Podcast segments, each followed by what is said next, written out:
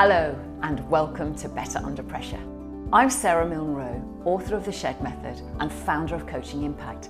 And in this podcast, I talk to leaders from all walks of life about being better under pressure and using pressure for better. I want to explore how we handle pressure in a world that is becoming more and more complex, the impact that that pressure has on our ability to perform at our best, and what we do to be better under pressure. In a startup, you are acutely aware that every new investment you make needs to pay off. And you are acutely aware that the success of the sales team and booking the revenue that month pays 30 people's mortgages. And when you're a small group and you all work in the same office, it really matters. And it, when the times are great, it's wonderful, it's fun, it's exciting, it's innovative, it's so agile, no stupid rules, and you, you can really stretch your wings. But when things aren't going so well, there's not a big safety net. And so the stakes, in some ways, really couldn't be higher. Today, I'm talking to Chloe Cameron, Chief People Officer for the Pax8 EMEA region. She's worked in global corporates and small startups and occupied a variety of leadership roles across marketing, business operations, and most recently, people. She came to a career in tech via a degree in history at Cambridge. She sees her role as developing the vision and strategy for maintaining and scaling an inclusive, high performance culture built on servant leadership, psychological safety, and genuine community. She describes her mission as nothing short of empowering every Pax8er to do the best work of their lives. In 2021, Chloe received the CompTIA Advancing Women in Technology Leadership Award. She describes herself as an unashamed analog book nerd who loves hunting through secondhand bookshops to build up a collection of original Penguin classics. In this episode, she bangs the drum for taking rest seriously, loudly, and proudly, confesses that she's a recovering rescuer, and describes the different pressures of abundance and scarcity, and also how a moment of pressure rang in her ears for months afterwards. Chloe, welcome to Better Under Pressure. It's so good to have you on. Thank you very much, Sarah. Really delighted to be here. Good. Um, Chloe, how do you experience pressure? I used to think it was in my head, but what I've learned is it's a very physical phenomenon to begin with.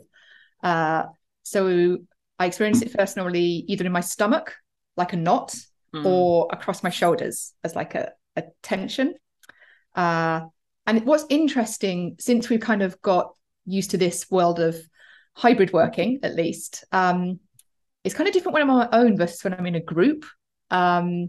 so when we were in the office every day, if, if I kind of felt pressure in a meeting situation, the way I would feel those feelings and the way I would then control that pressure was often just to retreat within myself, almost kind of mm. put up a wall and kind of um, kind of try to endure the moment. Just like if I can just keep quiet and not uh, say something I'll regret, stay in control by staying silent, I can kind of endure the pressure. Um, I did notice though when we're sort of working from home a lot, and because you're just in a room by yourself and you're slightly more detached from people down a call, if I experienced it uh, and the joy of being able to go off camera, it would often come out as like a, uh, I kind of release the physical pressure like a sigh, like a, oh. okay. and uh, that sigh was really a cue for me for knowing that perhaps I wasn't dealing with the pressure. I was not going to be my best self. It's it's uh, it was normally a sigh followed by a oh for goodness sake. ah yes, that internal dialogue that follows a sigh. Fabulous. Yeah. So I, am really interested in that word endure. Mm. Did, did do you think that something happened since you've gone to high since since we've been operating in a more hybrid way? Do you think that endurance now has moved and evolved even more? So it went into a sigh. So at least you didn't hold hold it. I'm hearing it came out in a sigh, and has it evolved further since then so that you can understand it and and manage it better? yeah, I, I, think so, and I, I think it's um, we we noticed that a lot of leadership cultures, high performing leadership cultures, were kind of synonymous with endurance cultures, mm. which which often leads to burnout because the human body uh, and psyche can only endure so much for so long. And what I've been trying to think about, and what we try and think about um, with our leadership development here at Pax8, is mm. how to go from endurance culture to resilience culture.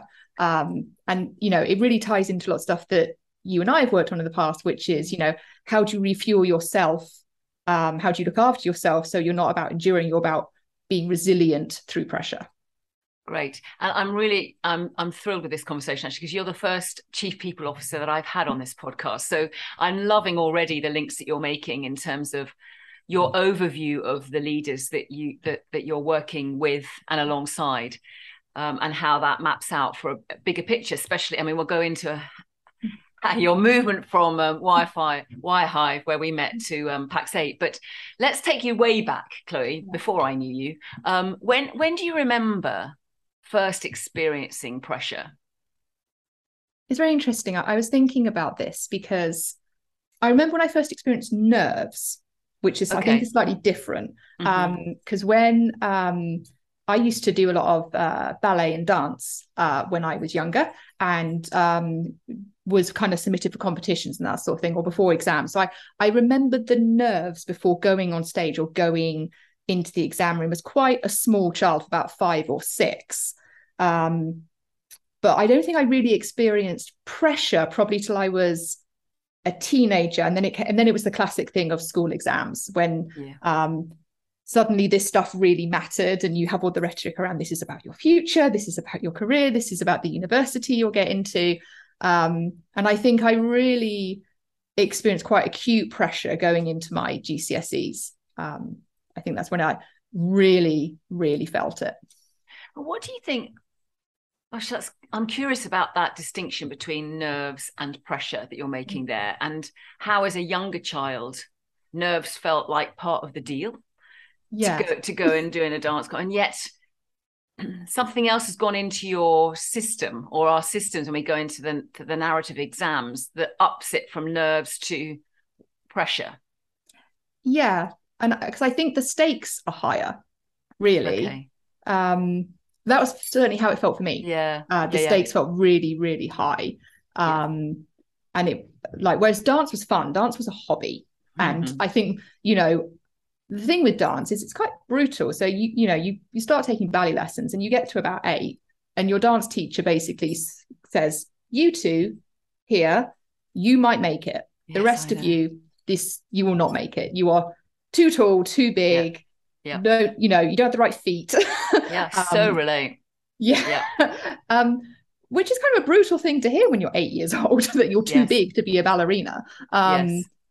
but you know, it kind of I I'm not sure if it's just the there weren't the, the, the stakes weren't that high when you're eight years old. I, I thought, you know, I had a very stable, loving childhood. So I guess it, you know, while it probably wasn't what I wanted to hear, it didn't like dent me or damage me in any way. Mm-hmm. So the stakes were higher for exams for you. Absolutely. And how would you describe the difference between your experience of pressure versus nerves? I think nerves nerves are tingly. This physical sensation and it in it I, and slight shortness of breath um remember standing in the wings or just outside the room and it is just that that anticipation and because yes. it's the nerves you know i think you know you say well you know you can say it's nerves or you can say it's excitement. Um you know it's a mindset thing but the the physical sensations are very similar. Um yes and and, and it was just before you know so it whereas i think pressure certainly for me in the exam situation because you knew this date was coming and there's a lot of preparation it was like a really long slow burn yeah. that just built up and up and up over time um, and it wasn't until like the event had happened that the pressure could be released because that you know um, even though I revised a lot. You know, I I was the girl with the with the index cards in the queue outside the exam hall doing the final. yeah. Um, and again, it wasn't really till it was done that you, I kind of had that release. So I think it was a it was a long build up, um, and I guess it wasn't tingly; it was in the gut, and it was twisty and knotty. Right. yeah, yeah, yeah. And is that how you now experience pressure? Yeah still uh, and it's really yes. interesting uh, my recurring anxiety dream if i'm anxious is i'm retaking my maths gcse not even your A levels. Not, I didn't do A level maths because, uh, again, I had a very self limiting belief that I was terrible at maths because right. I, it didn't come naturally. I found it hard. I had to work hard at it. Um, so I, yeah, GCSE maths. That was always that was like my uh, my Achilles heel in my uh, GCSEs. So um, that's always that still now, all these years later yeah. Uh, that's if I if I have that dream, it's like ah, you're worried about something. yes, yes, and presumably now you you recognise it potentially earlier, maybe, and um, you are already, as you described earlier on, you've got mechanisms to absolutely lead with it. Yeah. Yes. Yeah. I think um, you know it's one of the the great gifts of this job. Actually, like you you kind of have the luxury of really focusing on that, not just for the organization, but by proxy, you get to do it for yourself as well. Yeah. And yeah. Uh, understanding your pressure points and uh, trying to recognize the signs and, you know, nip it in the bud and also understanding what fuels you so you kind of can be resilient rather than switch into an endurance mode when it comes to pressure. Yeah. So so let's let's fast track up to to the current situation. And um, I know that you've you've recently, well, recently, how long have you been in this role now, Chloe? Uh, since January. Right. So that is pretty recent, isn't it? Yeah. um, so so can you just share how your how pressure, how first of all you experience pressure in the difference between moving from a very fast startup growth company into a much larger enterprise, global enterprise. Can you just share how that has been for you and what you've done with that pressure? And then we'll go much broadly into how you how you manage others and their pressure. Yeah, it's it's really it's really interesting because the, the startup I worked for, Wirehive, which was acquired by Pax8 a couple of years ago. Um, so Wirehive journey for me was about seven years. Um, and there's both have pressure, but it was different. And it's really interesting. In a startup, you're, especially because we were an organically funded startup, so we did the bootstrap journey. So you are acutely aware that every new investment you make needs to pay off. And you are acutely aware that the success of the sales team and booking the revenue that month pays 30 people's mortgages. And when you're a small group and you all work in the same office as we did in the before times, it really matters like when mm. and it, when the times are great it's wonderful it's fun it's exciting it's innovative it's so agile um you know no stupid rules and you can really uh kind of stretch your wings um but when things aren't going so well there's not a big safety net um and so the stakes in some ways really couldn't be higher you know mm-hmm. you care about all of these people who are your colleagues and you care about the success of the business that you put so much into when it's a startup. You know the the startup journey is not for people who are looking for a, a 9 to 5:30 mm. role. It you know it takes a certain kind of person who wants to jump into a startup. Um so yeah in some ways the stakes were incredibly high um and feel incredibly high. The interesting thing going to an enterprise is I mean, Pax8 is a you know hyper growth enterprise. We sort of grow 80% year on year. um, right. But so, in a way, that it's kind of too big to fail, which is a very different kind of way to operate and quite liberating in some ways. However, because of the pace of change and the you know the the bigger community that you're a part of, you go from being a community of 30 people to 30, you know 1300 people. Yes. Um, and the growth and the ambition, the pace is even faster. Mm-hmm. Um, and the the great thing about a really well capitalized, successful, fast growing business is you go from having scarcity problems and startup to abundance problems. Now, abundance problems are much more fun to solve than mm-hmm. scarcity mm-hmm. problems. Mm-hmm. Um, but what it does, it comes with a lot of options. And therefore, your decision making is in mm-hmm. some ways even more important because when you're in the very fortunate position of, well, what shall we choose to do, not what do we have to do to, you know, make the P&L balance, mm-hmm. then actually you want to get the best um, both long-term result and you know short-term win for the team. So actually with everything possible, the pressure to make a great decision, I think, is even higher. Because the choices are greater. Absolutely. And don't get wrong, it's a blessed position to be in. Uh, I, d- I do not complain. Um, but I think that's the main difference I've noticed. Yes. And so, what shifts have you had to make in your own leadership? I think um, the biggest thing for me, sort of the, the shift was not only going to a bigger company, but for the first time, I am only uh, managing other managers, which was a big change for me. Uh, before I sort of managed individual contributors. And I think the biggest change is what made me successful at Wirehive doesn't make me successful at Pax8. Mm. So what made me successful at Wirehive was knowing a lot about how the business worked, a lot, you know, all the different internet and parts, the institutional knowledge, um, and being able to get a lot of stuff done, being able to turn my hand to lots of things, being a completer finisher, having a lot of attention to detail, being very goal orientated. Um, and so it was about the work I produced. The work product was a lot of yeah. my success, as you know, on and then, you know, then how I sort of led others to contribute to that vision.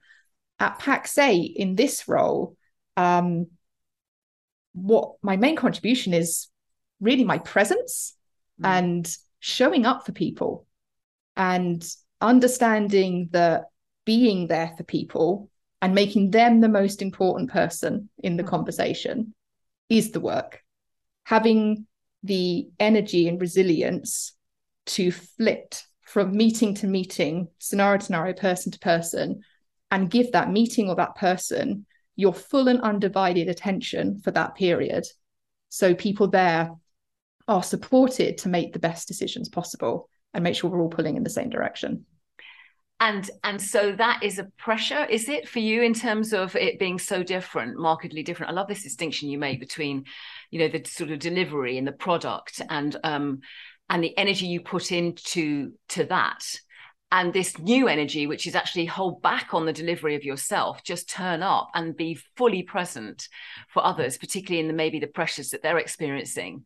Um, it sounds like in that shift there is a different energy you're having to connect with chloe definitely it's it is definitely different and you know i i think it's very easy. There's always stereotypes about, you know, once you get to a certain level of management, you don't do anything, you just sit in meetings all day. and to an extent, that is true. Um, but it's understanding that the the work, the energy, the the listening is still just as important because what you're actually doing is you're taking all of these different inputs and efforts from really smart people who, you know, who have great ideas and have put the work in. And what you're ultimately there to do is steer or sometimes decide what the direction of travel should be with all of these great inputs and pieces of work that's going to move the business forward while still making sure everyone there is fulfilling their own ambitions, doing the work that gives them joy, and feeling like they're part of a community and contributing. Yeah, that's a big remit, hey. Mm. And and it also links you or links me as you're talking to that connection between the decision making with wider choice than the decision making that is around steep, keeping us alive yes. keeping us sort of yeah. it feels like it's more straightforward um, even though i know the pressure was must have been great in Wirehive and and the responsibility, as you say, of other people is huge and immense. But it sort of cuts through potentially the decision making in a way that is yeah. different from what you're describing now. I think so. It, it's you know I think probably the decision making is um, was often A or B or maybe A, B or C, which right. yeah. which do we do? Um, you know, it here it's in you know almost infinite paths. Yeah, yeah. So, in a larger role, in a larger enterprise, how does pressure show up for you now? It's very interesting. I think sometimes the physical symptoms kind of still show up. But I think I'm not sure if it's just because of a larger enterprise or just sort of my own recognition, but I feel able to sort of at least take a pause or mm-hmm. look down on the symptoms you see, almost almost sort of step okay. out of the out of yourself and and look look down on it. Um, I don't always get it right. Don't get me wrong. There's um, I, I think the the pace and and frankly the joy of having an amazing team who you just trust implicitly, you know, that is a gift that yeah. should never be taken for granted. Um, it's you're sharing the pressure a lot right. more. Yeah. Um, to be honest. Um, I know that's not the case for every large enterprise. Not every some ent- large enterprise have quite a toxic culture and it's very dog eat dog. Mm.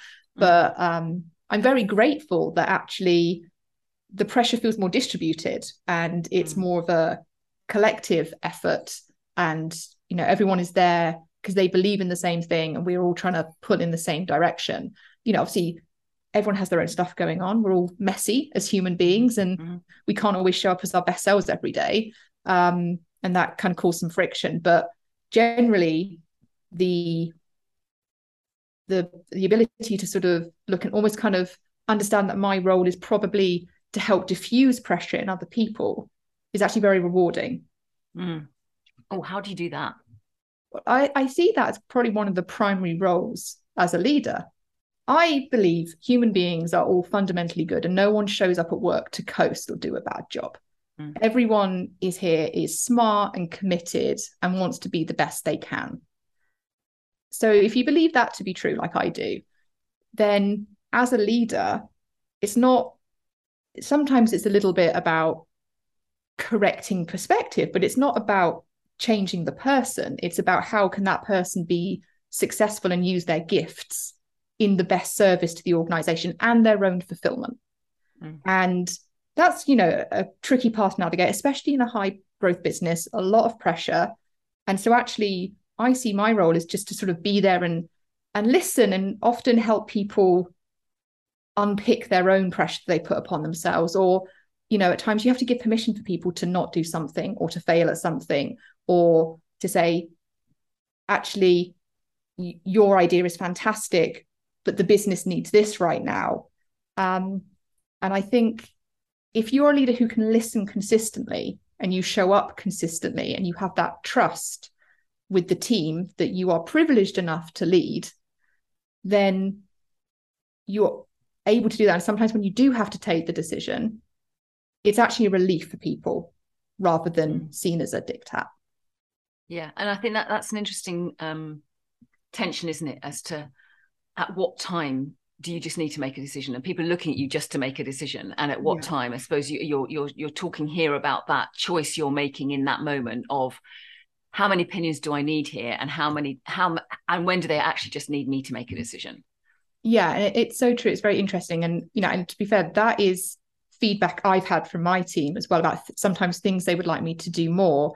Uh, i've always tried to be very democratic and collaborative um, you know very much a believer in the hire smart people and get out of their way philosophy mm-hmm. um, but sometimes you know they've had that it's like sometimes we just like you to be more direct in meeting don't just let us all talk on and on just cut yeah. cut it and um, get us back on track or get a, get us to make a decision or you make the decision and yeah. i think in a world that is increasingly unstable and full of tension i think sometimes that is what people are looking for um, mm. and especially when there is an embarrassment of choice yeah yeah that's a useful phrase embarrassed did you see an embarrassment of choice yes yes that's that's a fascinating phrase embarrassment of choice um okay so when can you share an example, Chloe, when pressure is tipped over? Because you know that the whole premise here for me is the exploration of how do we turn pressure into a positive force? Mm.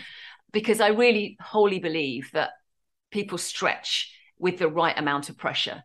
Um, and I've seen too many people feel they can't do something. And then actually, when they go into it and they face that pressure, they evolve into something that really excites them and they grow.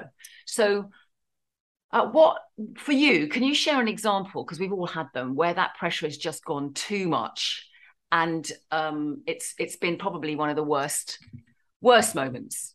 Definitely, I think um, it's an it's an example from Wirehive, and it was when things weren't going so well, and actually we had to make some tough choices that actually involved um, making some people from the business redundant, which was incredibly hard. And I ran the marketing function at the time. And unfortunately, when when these things happen, the uh, people who the marketing function is often the, the first one up for grabs because it's business growth, not business operations.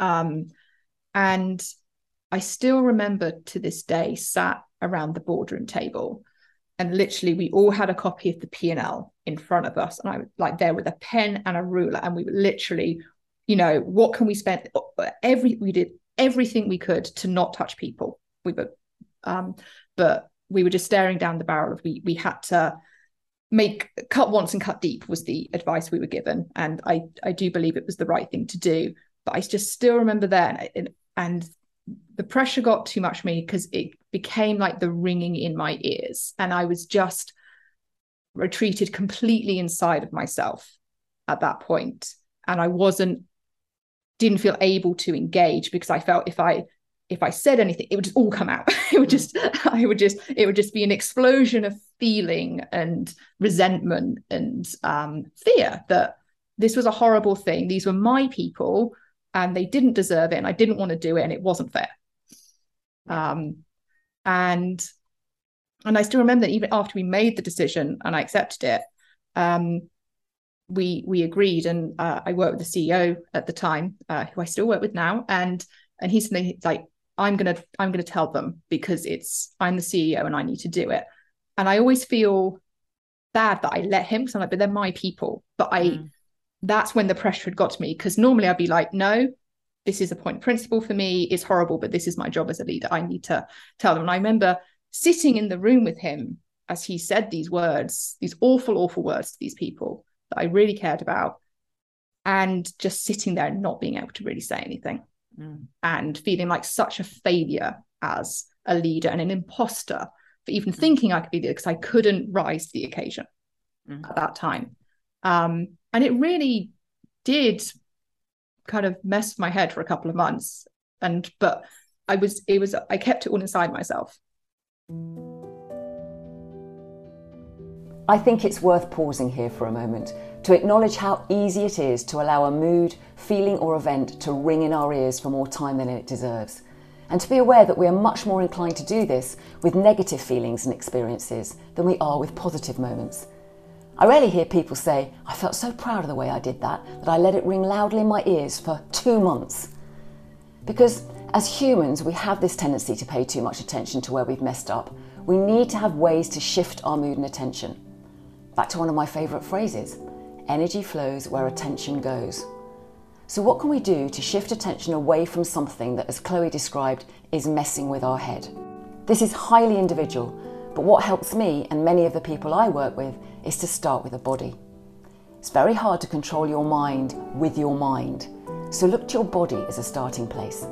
This could be anything from shaking out your hands to jumping up and down, walking strongly with intention, smiling. I find smiling is a great way to interrupt any pressure I'm under.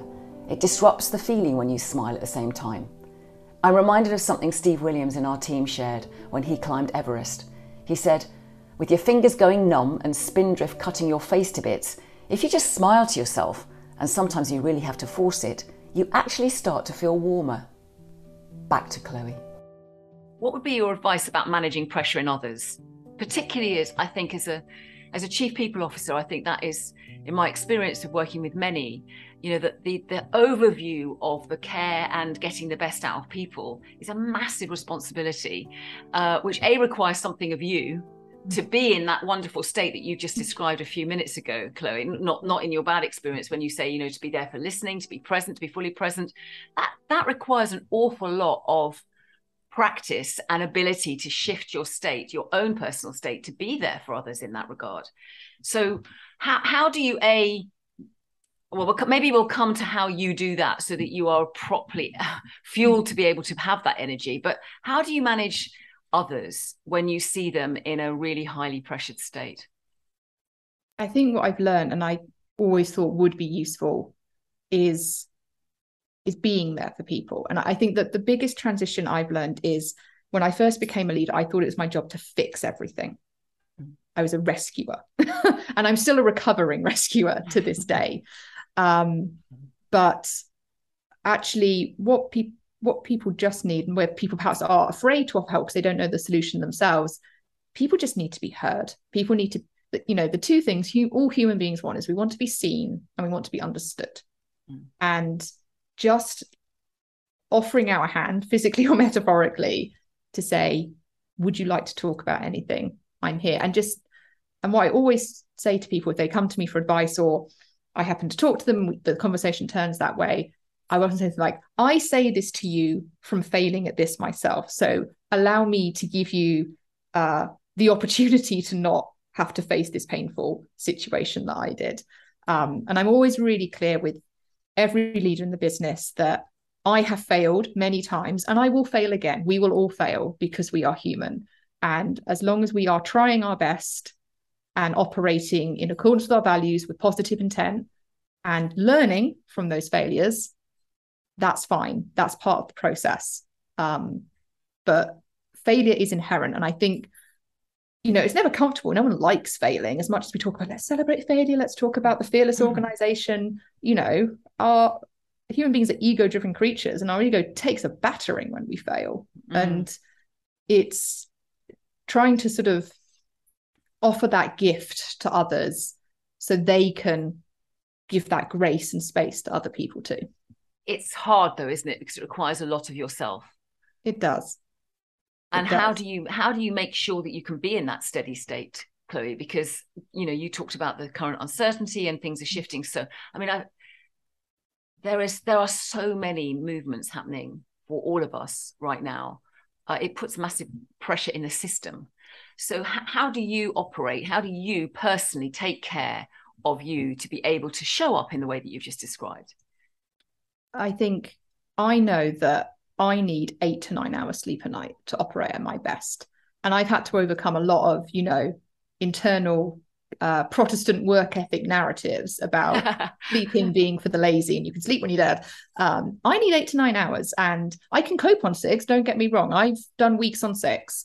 Um, I can I've done weeks on four, but I'm not my best self and it's not sustainable at mm. all. So sleep is really my kryptonite. If I don't get enough sleep, uh, I'm not great. Um, for me as well, it's balancing my week. So I'm a massive fan of hybrid working, even though I'm a, a chief people officer. I'm not in the office every day because I need to balance that in-person connection time, which fuels me in one way, but also drains me slightly. Mm. Um, and I need to balance that with some time at home so I can, um, although it might be cool, you know, video calls, I can still connect people. I can still have a bit of space. My own space is very important to me. Um, my environment and that really helps. It also helps the sleep. You know, those days you get an extra hour in bed if you're not commuting. Um, and I think just owning that and being happy and just saying, I know me and I have value and I know what I need to be successful. Um, and I think as leaders, and particularly as women, we spend too long apologizing for that. Mm. Um, and I remember one of the first things you taught me that's always stayed with me is about being properly selfish. Mm. Uh, and I say that a lot to other people. And when I see other people in that endurance mode or they're looking, they're looking like they're going to burn out. And it's just like, what works for you? And you know, it's it's and it's little things like I know I've had a long day, like don't just sit brain dead in front of Netflix. Go and have a bath and read a book. Mm-hmm. It's still you're not doing anything productive, but it refuels you in a way that's much well refuels me in a way that's much more useful than just sitting mindlessly in front of Netflix and scrolling on my phone at the same time. Yeah. Yes, and and um, do you need prompts to do that to, to help you do that? Because often what I well I know for myself, if I if I don't set up some sort of um, quite ritualistic approach mm. to protecting that, it can slide very easily. And I know working with other people, that you know, this seems to be um, quite a key topic is that you know the intention's there but the action begins and then slowly fades as more things come into to the to-do list or that more pressure comes in. Um, to to remain properly selfish because you know ultimately your your bigger cause is to as you've said to be there and to be able to listen to be present and turn up wholly you. Um, there's a lot of uh, choices just in that isn't there so it's so true. And, and i i know what's good for me. It doesn't mean i always do it yes. right like, i just want to be really honest. um and yeah so uh, little things i kind of try and set a bedtime alarm. So i have okay. alarm to get up in the morning. I have alarm to like you should probably go to bed now. Um yes. i actually um we we have a rule as well in our house only one box set at once to try and stop the binging tendency of television yeah. and the mind numbing things. Um yes and I always try and have a great book on the go because I I really love reading. Um, and actually, if I if I know I've got a great book, I would rather go upstairs and have a bath and read that than sit in front of Netflix. And I know that's better for refueling for me. Yes. Um, Yes.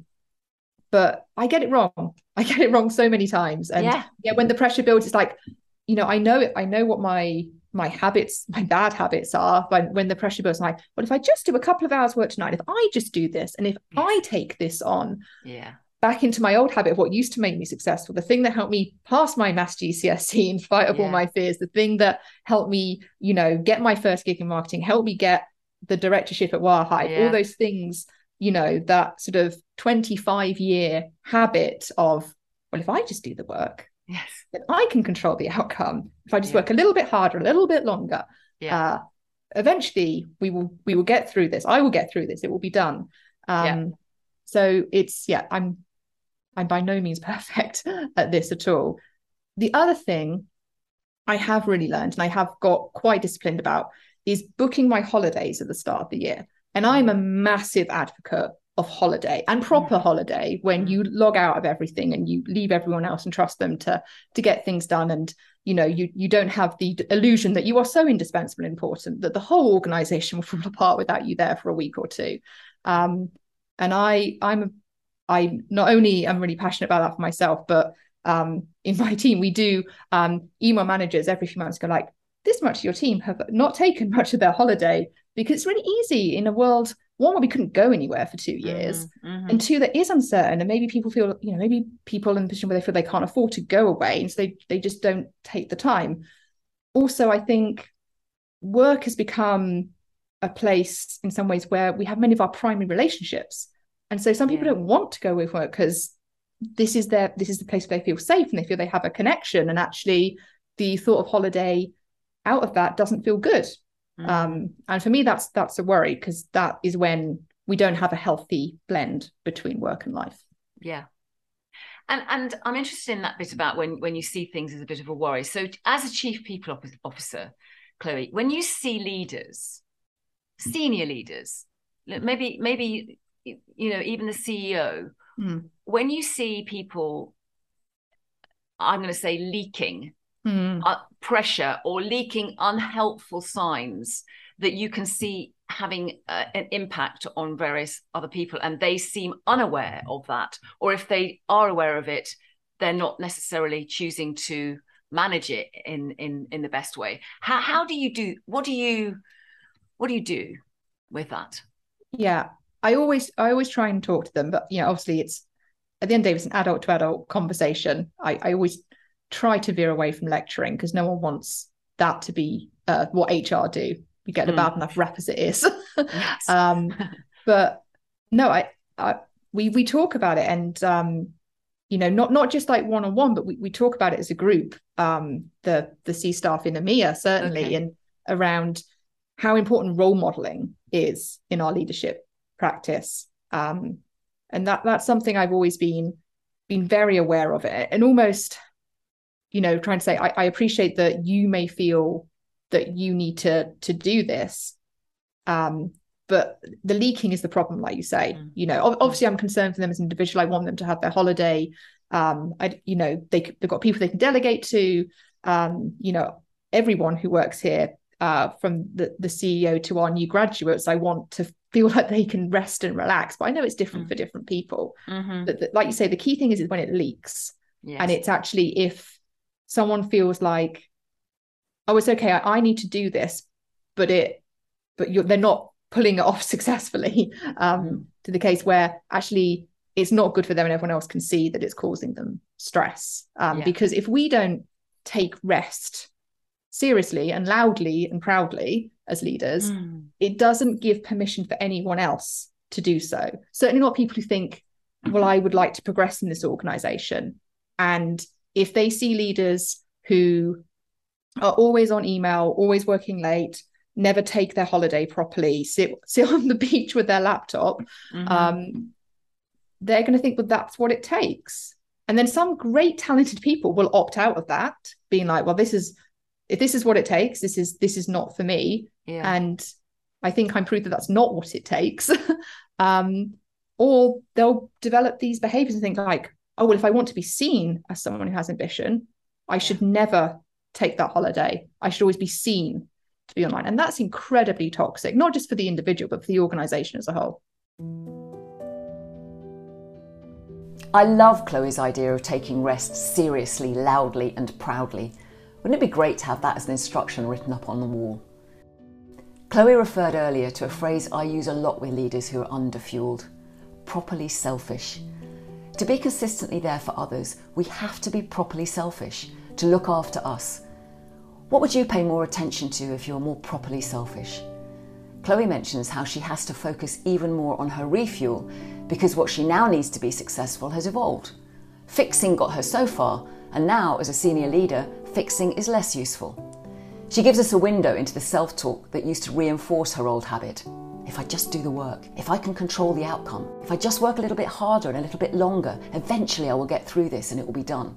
The fact is, when you've been used to doing something that has served you well, it takes real effort to consciously do less of something well practiced and more of something less practiced. Here's a reminder of Chloe's properly selfish habits 1. Bedtime alarm. Lack of sleep is her kryptonite. She needs to monitor it. She knows that 8 or 9 hours sleep is preferable if she's to operate at her best. 2.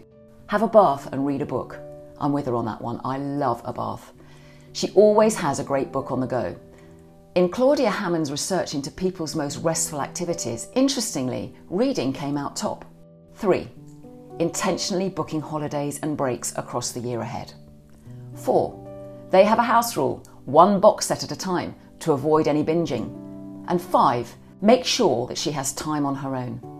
Being with people can drain her, so she prioritises time in her own environment, at home. It gives her space. These matter to Chloe. They help her to remain consistent and to operate at her best. So, what would you pay more attention to if you were not just selfish, but properly selfish? And once you've made your list, take it seriously, loudly, and proudly. And you have regular conversations with your C-suite and you? For, for, for Absolutely, we yeah. meet every week, and we have, you know, we we talk about operational things, obviously, but we we worry a lot. We sweat the detail a lot around are we staying true to our culture? Are we living our values? Are we delivering for the organization uh, in the way that we need to? And everyone makes their own individual choices, but I'm really grateful to my colleagues that they don't There's never once been a moment where it's like, oh well, people's your department, Chloe. Like you, you worry mm. about the people. We we we'll do the business stuff over mm. here. It's really ingrained in all of Pax8 that you know your first responsibility if you are a leader of people is just that and that is something that is a gift in this role because i know it's not the case everywhere yeah and and have you established any sort of um, rhythms and routines with your own team chloe that in your view has made a significant difference or in their view even in a, in a significant difference to to be their best in increasing pressure? I think from from my point of view, that their point of view may differ, but um, we have um, a weekly people or leadership team meeting, um, and that um, is is is quite operational. It's about kind of checking in and solving issues. But the most important thing for me is that we have that space together, and actually the agenda is quite loose, and so people anyone can raise any issue. It's not my agenda; it's our agenda as as a group. And what I'm also really scrupulous about having is weekly one-on-ones with every single person um, who directly reports to me. Um, and again, the whole the whole our whole ethos here is the one-on-one is uh, is your meeting. Um, you know, people should bring their own agenda. It's my time to be there, be present, listen. Um, you know, recognize great achievements, help remove roadblocks. Um, and sometimes it's really operational, but sometimes it's just a space. I think just in this world, which is so hectic and always mm. changing, mm. making sure you have those spaces, yeah, those dedicated, sacred spaces for people to show up and just be present with each other and be able to say what's on their mind is so important. Yeah. Great. Thank you. And just from your position of being fresh, not even a year yet as a chief people officer, moving from startup to enterprise, what would you say is the biggest pressure right now for your organization? It's really interesting because the biggest pressure is probably the same pressure for everyone. but it is also opportunity, which is which is the amount of uncertainty mm. in the world right now is probably the biggest pressure. We've gone from a fairly stable period of economic growth. Uh, we work in cloud technology, which is you know boomed during mm-hmm. COVID. We were mm-hmm. all able to work from home very well. Um, you know, and as we go into a recession, we know that what a lot of uh, businesses will do is they will look to spend less on hardware and more on software, and they will, after a probably a slight freeze in spending as they kind of come to terms with the changing conditions, they will look to make strategic investments to save the money long term, which normally means investing in cloud technology. Uh, we've seen we saw this in 2008, we saw it in 2011, we saw it during COVID. Um, so we feel very confident that actually, if anything else, this will accelerate some digital transformation um, and, and lead to an upside. But we are very cognizant that the partners we work with are founder led, smaller businesses, yeah. and they need to be in the right place to weather this. So our, our main kind of concern is supporting them and also supporting our people. Yeah. So you know we're we're very much a service organization um, offered the service we offer to partners, being in service to our partners as a community, as an industry, yeah. is incredibly important to us. Our whole ethos is distribution is broken and the managed service provider is underserved. And that's the whole raison d'etre for Pax8. We're in service to our partners in terms of the account management we give, but we are always being in service to our people. And we've always had this philosophy of servant leadership right from our founder, John Street. Mm-hmm. So this being in service to people means you do take on a lot of pressure as leaders. Um, and, you know, I think particularly over the summer, it does feel like someone's been turning up the gas mm. a little bit on the, and it's a bit of a pressure cooker. You know, we have for the first time, probably since the 1970s, a situation where people in work are worrying about heating their homes because of the energy crisis we see coming. So there's some real, you know, we've just got through the existential threat of COVID. Mm-hmm. Um, people are now, the world is opening up, and then suddenly our whole economic system, which was based on really low interest rates, mm. interest rates are going up. So mortgage costs are going up, food mm-hmm. costs are going up, and energy costs are going up. This mm-hmm. is hitting people right at the bottom of Maslow's hierarchy. Mm-hmm. That you know, sense of security and home is being threatened and it's not you know you can't say oh it's you know it's people in uh, high risk jobs or low income areas this is affecting everyone mm-hmm. and on mm-hmm. top of that we have war in ukraine and mm-hmm. a worry that you know this will compound the energy crisis and there may even mm-hmm. be a war over energy in europe so this is a you know unprecedented uncertain landscape and then obviously Today we're talking in Britain, the day after the yeah. Queen has passed, who has been there, who's been constant, one constant in yeah. a lot of people's lives. A sense yeah. of national identity has suddenly gone. Yeah. It's a whole whirlpool of uncertainty. Yeah. At the moment. Yeah. And it's really hard for people to be their best and show up every day in those situations, no matter how fulfilling their role is and how much support you give as an organization you have to accept people have stuff going on outside of work and that yeah. will affect how they show up absolutely and i i suppose you know on the on the back of that how do you um focus all of that noise that's going on around you into something that feels i think you used the words joyful at the start mm-hmm. of this chloe you know h- how do you create a, an atmosphere where people can respond to that growth and at the same time feel an element of joy. Um, and you're, you're you're watching this across all of your leaders, aren't you? In the yeah. in the territory that you're responsible for. Yeah, um, I, I think it's empathy is key. I think in a really fast growth business, we're very ambitious. We have big targets, um, and that's and there is a lot to do and a lot that can be done.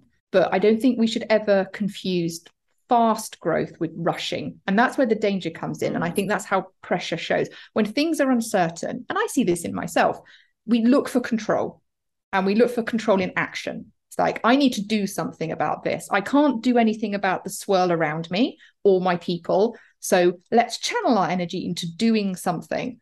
And mm.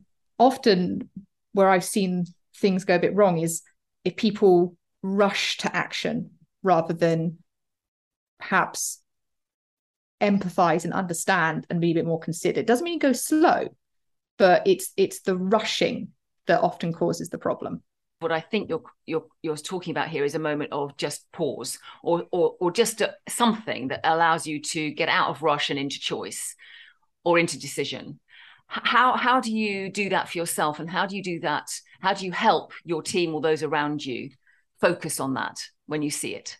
I think a lot of the time is um, as le- that's kind of one of the key responsibilities as a leader right now. It's it's having that perspective and it's uh, also bringing people together. Um, I think that sense of connection is really important when times are uncertain. Um, a lot of the times we we find that moment because we've normally made a mistake. I'll be honest, like okay. um, yeah, and mm-hmm. actually having an organization where you can hold up a mistake to the light and say, okay, look what we did here and look what happened. How can we we learn from this collectively? It's not about blaming. You know, no one did this intentionally, but it's a, it's a lessons learned, and it, it's having that psychological safety where we can do that as an organization. So that's about you know in every meeting soliciting opposing opinion you know never asking anyone to apologize for voicing dissent, like actively praising people who do dissent, even if it makes the decision take longer, because that builds the kind of culture where we can where we can talk about these things. Um, and I think as well, again, having those set spaces in the diary mm. just to connect, whether it's one on one or as a group. Yes. And we, we talk, you know, just just the moment to discuss um, is important. But I also need my team to hold me to account there. And this is why psychological safety is so important because it, it's a two way street. Because as I always say to everyone, we are human too as leaders. Um, you know, we we are fallible and mm. we can sometimes get carried away with our own bad habits and uh, sometimes the, the pressure gets to us. Obviously, it's our job to rise above it and try not to, but having a trusted team where you have that collaborative, trusted dialogue is so important during these times because yeah. we're not always going to be able to show up as our best every day. No, no. And being able to have those spaces to say it's not a great day yeah. for me. Um, and you've got other people that's got your back. I yeah. That's what I'm hearing you say. Absolutely. Um, it is a, it's a gift. Yeah. Um, it, because you can't do this alone. No, no one's superhuman.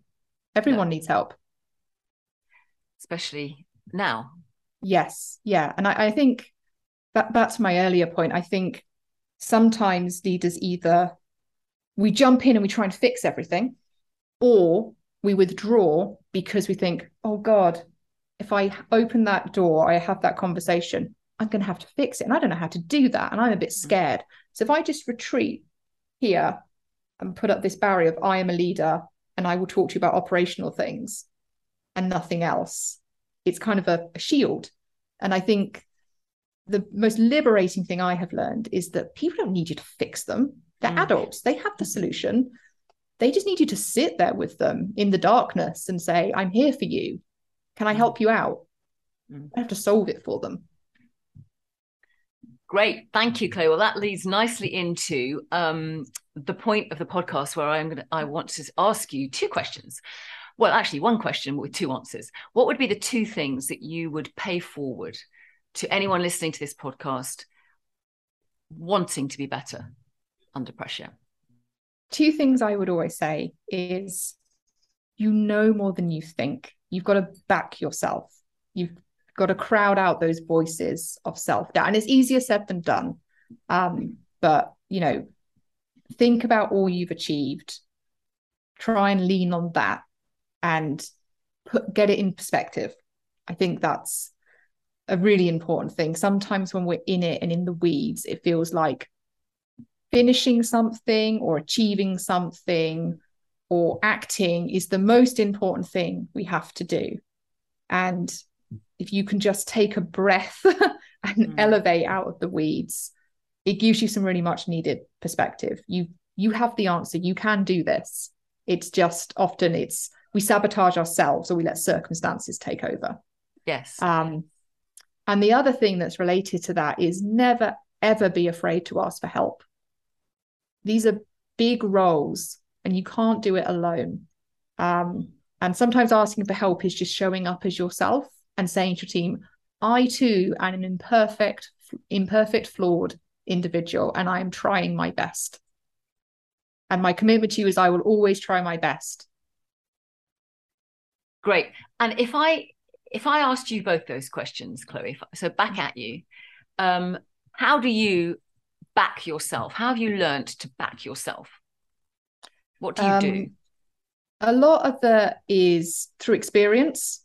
Um, you know, I doubted myself hugely when I started my career and um, building up a little kind of smile file or trophy cabinet mm-hmm. is really important. So have, having those, you know, that's the point of resilience. You have you need those stores to look back on. So you need the stores of where you were successful. Um, you know, and awareness really helps. You kind of have that you know that what your tendencies are so you can have that dialogue with yourself rather than just letting the inner voice of you're not good enough you can't do this you're going to fail take over.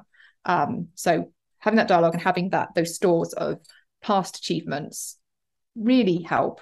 Um, and presumably you built that up out of what, what i like about what you're saying there is that you need these things that have almost been constructed when you felt good because in yes. those moments when you don't back yourself you need to have something very concrete to link back to to stop that inner voice and stop that thinking that's going on yeah definitely I, am definitely an empiricist and you know when, mm. when i'm mm. stressed i will go to the data so actually i've tried to turn mm. that what can sometimes be quite a destructive habit of kind of going into the weeds into something that works for me because i just use the data of my past achievements to lift me up love that and the second question ask for help. How good are you at asking for help? I'm better than I was, not as good as I could be, is probably my summation there. Um, okay. But I think really for me, um, asking for help is both with sort of your peers and colleagues and having that really trusting relationship with your manager, but also with your team. Um, yeah. They're the people you work with every day. They're um, the people you're all, you know, I am there to support. And being the relationship is so much richer than just sort of thinking i'm here to support you. I must have all the answers. I must fix everything. Mm-hmm. it's such a richer relationship when you can be like we're all in this together. You know more about this than i do or today i'm having a bad day. Um, it's a real team you know a real community a real connection. Um, and i think that's just what everyone is looking for. And that's what i hope for everyone that they get from work. Because i think if you have that connection that community, it really enables people to get into that space of self fulfillment and joyful work. What a great place to stop, Chloe. Thank you so much. No worries. I've really enjoyed our chat today. Me too. Thank you so much for listening to this episode of Better Under Pressure with me, Sarah Milne Rowe. If you enjoyed it, please do subscribe and let us know what you found useful or what you'd like to know more about. Our aim is to share as many examples as possible of what people do to manage pressure for better. If you're interested in any of the practices mentioned, check out my book, The Shed Method. Alternatively, you can find us at Coaching Impact or me on LinkedIn and Instagram. Better Under Pressure was produced by the fab team at Smart Cookie Media. Thanks so much for listening, and until next time, goodbye.